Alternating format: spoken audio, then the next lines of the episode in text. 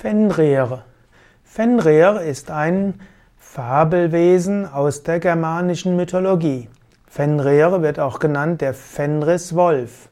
Fenriswolf äh, spielt eine große Rolle in der nordischen Mythologie. Der Fenriswolf war vor Hel und vor der Midgard-Schlange das erste Kind des Gottes Loki und einer Riesin namens Angrboda, A-N-G-R-B-O-D-A.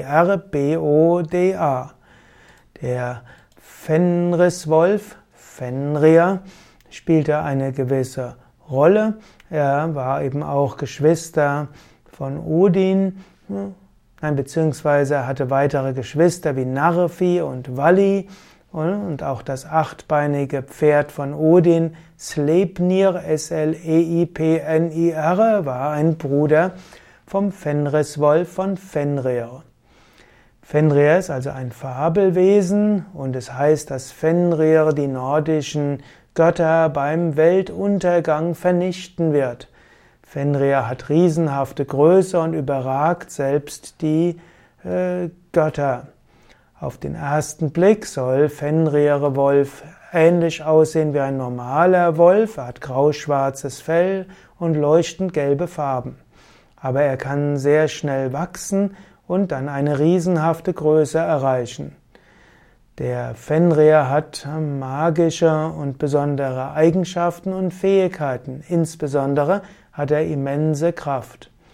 Er lebt unfreiwillig auf der nordischen Götterburg auf Asgard, denn eigentlich äh, will er woanders hingehen. Er will die Obergötter irgendwann vernichten. Der Fenrir kann sprechen und kann auch sich mit den Göttern unterhalten.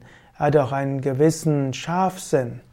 Fenrir also ein Fabelwesen aus der germanischen Mythologie, er ist Sohn von Gott Loki und Riesin Angerboda.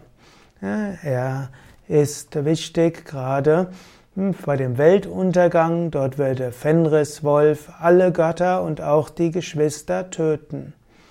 Aber die Götter schützen sich und halten Fenrir auf Asgard gefangen. Und Fenrir bekommt die Kette Gleipnir damit Fenrir nicht entwischen kann. Ja, und so gibt es ja, immer wieder Schwierigkeiten, dass der Fenriswolf beherrscht wird. Wenn Fenrir irgendwann freikommt, dann ist das Ende der Welt gekommen. Fenrir sollte nicht verwechselt werden mit anderen Wölfen wie Skalli, S-K-A-L-L-I und Hati. Sie sind seine Zwillingssöhne und diese jagen Sonne und Mond über den Himmel. Und es heißt, dass der Fenriswolf auch diese am Weltuntergang überfressen wird. So ist also der Fenriswolf letztlich der Ausdruck der Angst des Menschen vom Untergang. Und Fenriswolf symbolisiert auch, dass alles irgendwann zu Ende ist. Selbst die Götter sind irgendwann zu Ende. Und äh, so sollten wir uns selbst bewusst machen, nichts ist von Dauer.